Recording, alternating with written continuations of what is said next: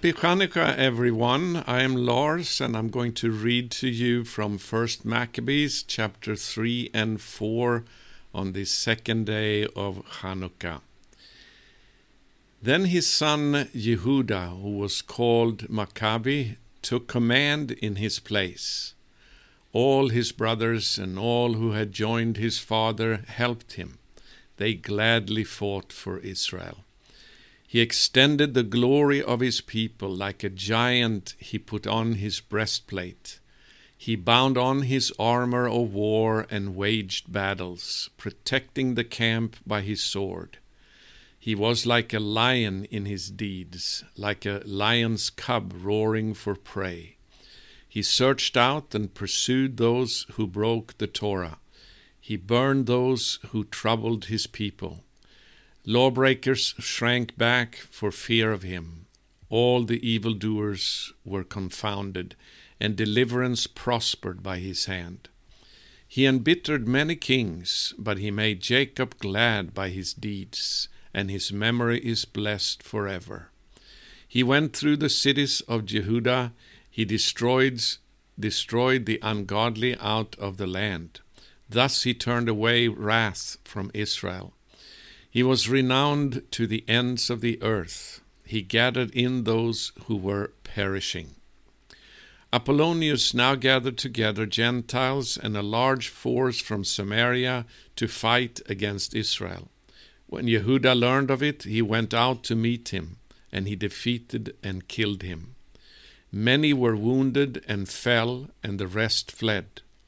Then they seized their spoils, and Yehuda took the sword of Apollonius and used it in battle the rest of his life.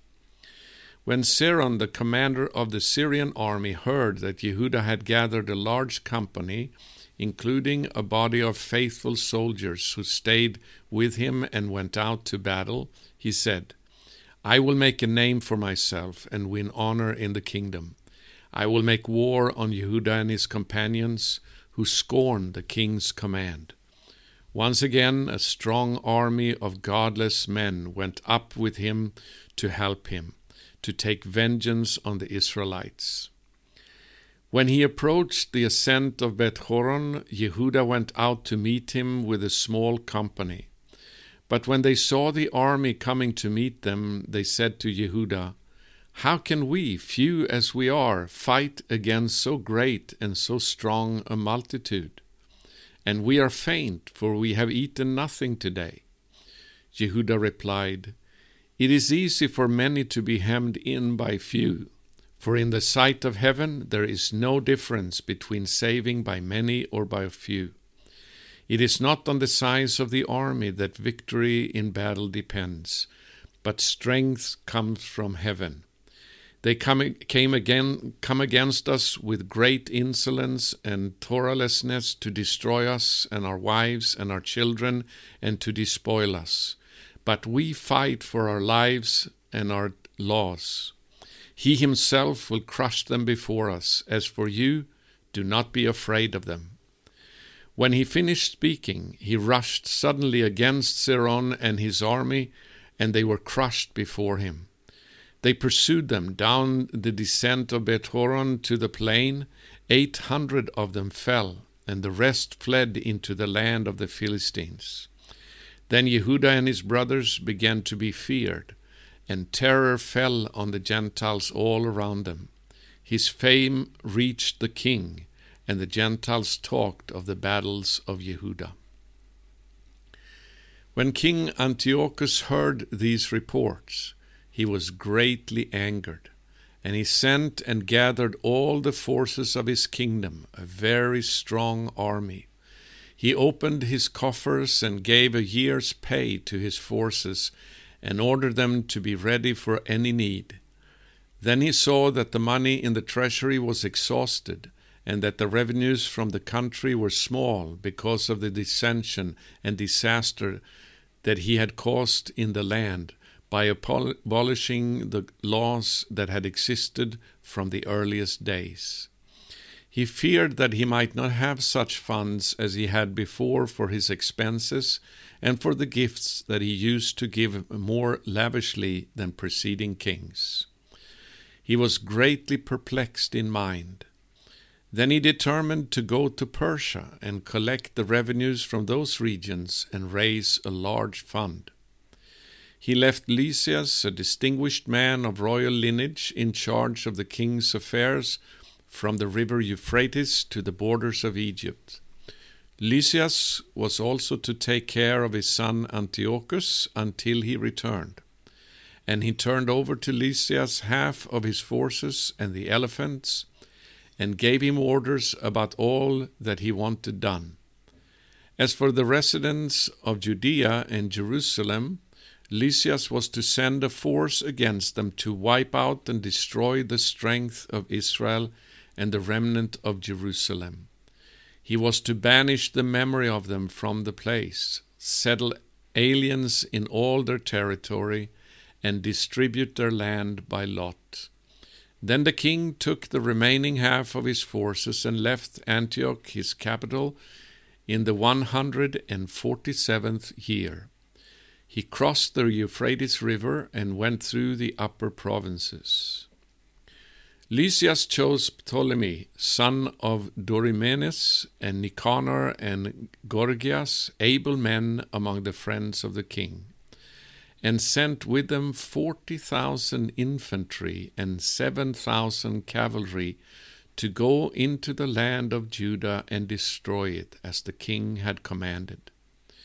So they set out with their entire force, and when they arrived, they camped near Emmaus in the plain. When the traders of the region heard what was said to them, they took silver and gold in immense amounts and fetters and went to the camp to get the Israelites for slaves. And forces from Syria and the land of the Philistines joined with them. Now Jehudah and his brothers saw that misfortunes had increased, and that the forces were encamped in their territory. They also learned what the king had commanded to do to the people to cause their final destruction. But they said to one another, let us restore the ruins of our people and fight for our people and the sanctuary. So the congregation assembled to be ready for battle and to pray and ask for mercy and compassion. Jerusalem was uninhabited like a wilderness. Not one of her children went in or out. The sanctuary was trampled down, and aliens held the citadel. It was a lodging place for the Gentiles. Joy was taken from Jacob, the flute and the harp ceased to play. Then they gathered together and went to Mizpah, opposite Jerusalem, because Israel formerly had a place of prayer in Mizpah. They fasted that day, put on sackcloth, and sprinkled ashes on their heads, and tore their clothes. And they opened the book of the Torah to inquire into those matters about which the Gentiles consulted the likeness of their gods. They also brought the vestments of the priesthood and the firstfruits and the tithes, and they stirred up the Nazirites who had completed their days, and they cried aloud to heaven, saying, What shall we do with these? Where shall we take them? Your sanctuary is trampled down and profaned, and your priests mourn in humiliation. Here the Gentiles are assembled against us to destroy us. You know what they plot against us. How will we be able to withstand them if you do not help us? Then they sounded the trumpets and gave a loud shout. After this, Yehuda appointed leaders of the people in charge of thousands and hundreds and fifties and tens.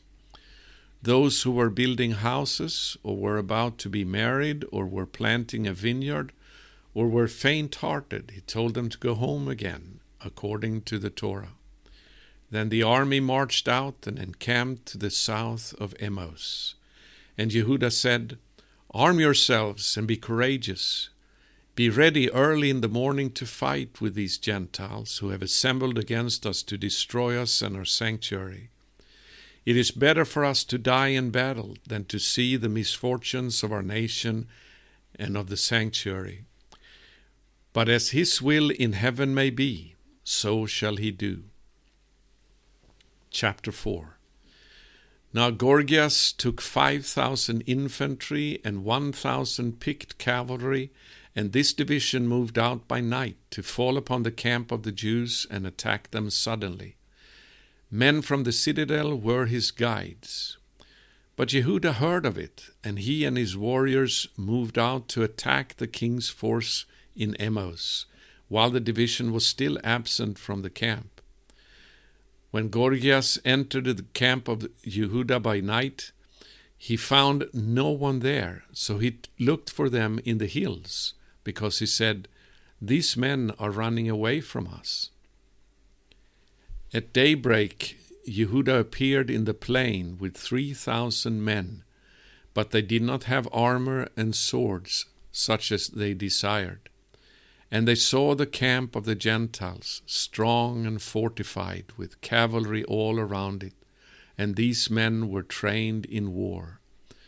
But Jehuda said to those who were with him, Do not fear their numbers, or be afraid when they charge.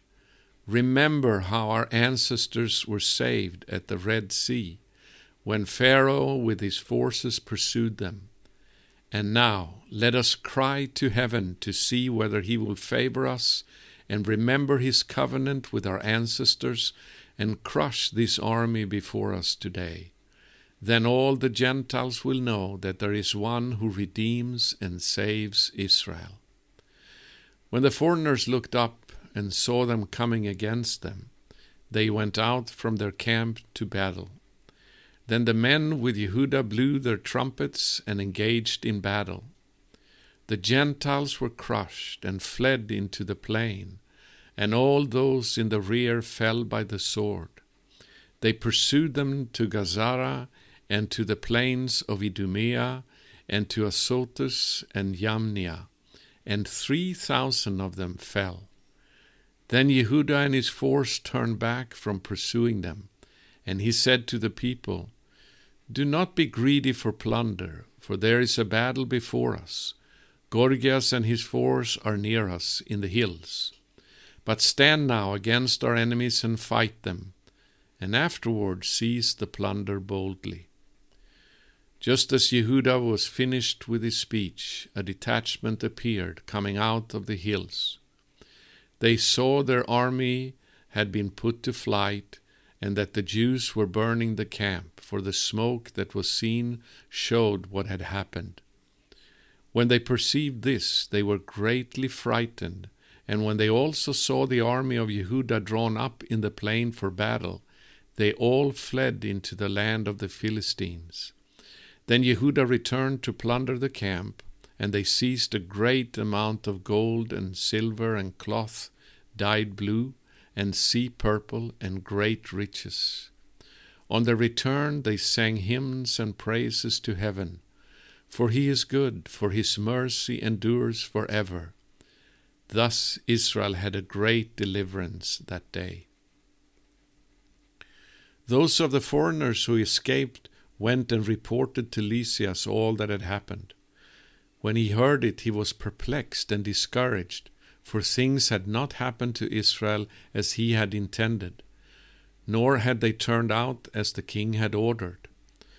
But the next year he mustered sixty thousand picked infantry and five thousand cavalry to subdue them.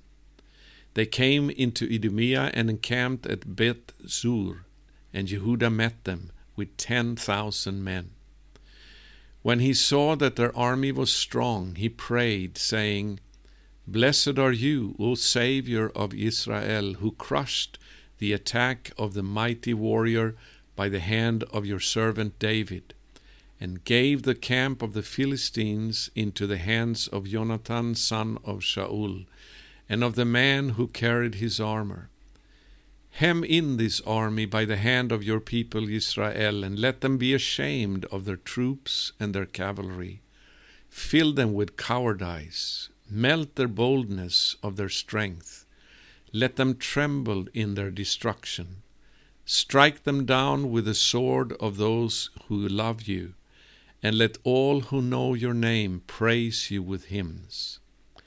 Then both sides attacked, and there fell of the army of Lysias five thousand men.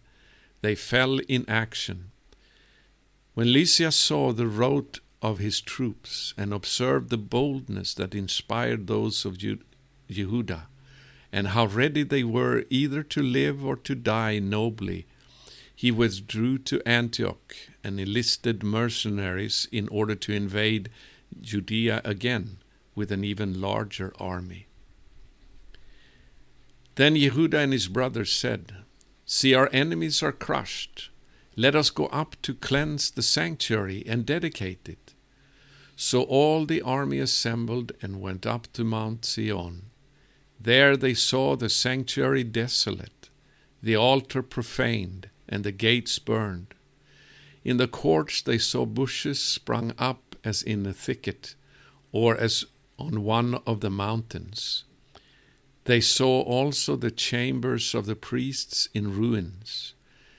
Then they tore their clothes and mourned with great lamentation. They sprinkled themselves with ashes and fell face down on the ground. And when the signal was given with the trumpets, they cried out to heaven. Then Yehuda detailed men to fight against those in the citadel until he had cleansed the sanctuary. He chose blameless priests devoted to the Torah, and they cleansed the sanctuary and removed the defiled stones to an unclean place. They deliberated what to do about the altar of burnt offering, which had been profaned. And they thought it best to tear it down, so that it would not be a lasting shame to them that the Gentiles had defiled it. So they torn, tore down the altar and stored the stones in a convenient place on the temple hill until a prophet should come to tell them what to do with them.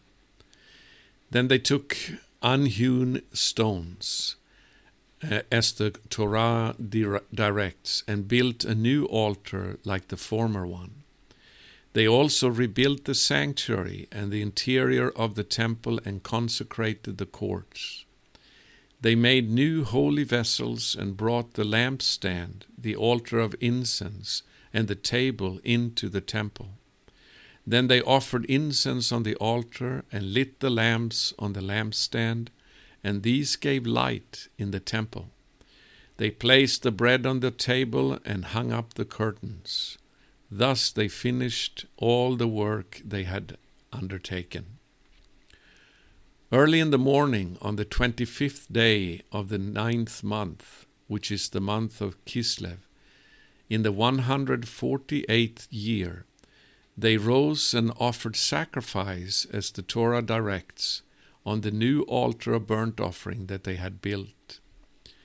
At the very season, on the very day that the Gentiles had profaned it, it was dedicated with songs and harps and lutes and cymbals all the people fell on their faces and worshipped and blessed heaven, who had prospered them. So they celebrated the dedication of the altar for eight days, and joyfully offered burnt offerings. They offered a sacrifice of well being and a thanksgiving offering. They decorated the front of the temple with golden crowns and small shields. They restored the gates and the chambers for the priests and fitted them with doors. There were, was very great joy among the people, and the disgrace brought by the Gentiles was removed. Then Jehudah and his brothers and all the assembly of Israel determined that every year at that season the days of dedication of the altar should be observed with joy and gladness for eight days, beginning with the twenty fifth day of the month of Kislev. At that time they fortified Mount Zion with high walls and strong towers all around, to keep the Gentiles from coming and trampling them down as they had done before. Jehudah stationed a garrison there to guard it. He also fortified Beth Zur to guard it, so that the people might have a stronghold that faced Idumea. That was the end of the reading for today, and we wish all of you happy Hanukkah Shalom.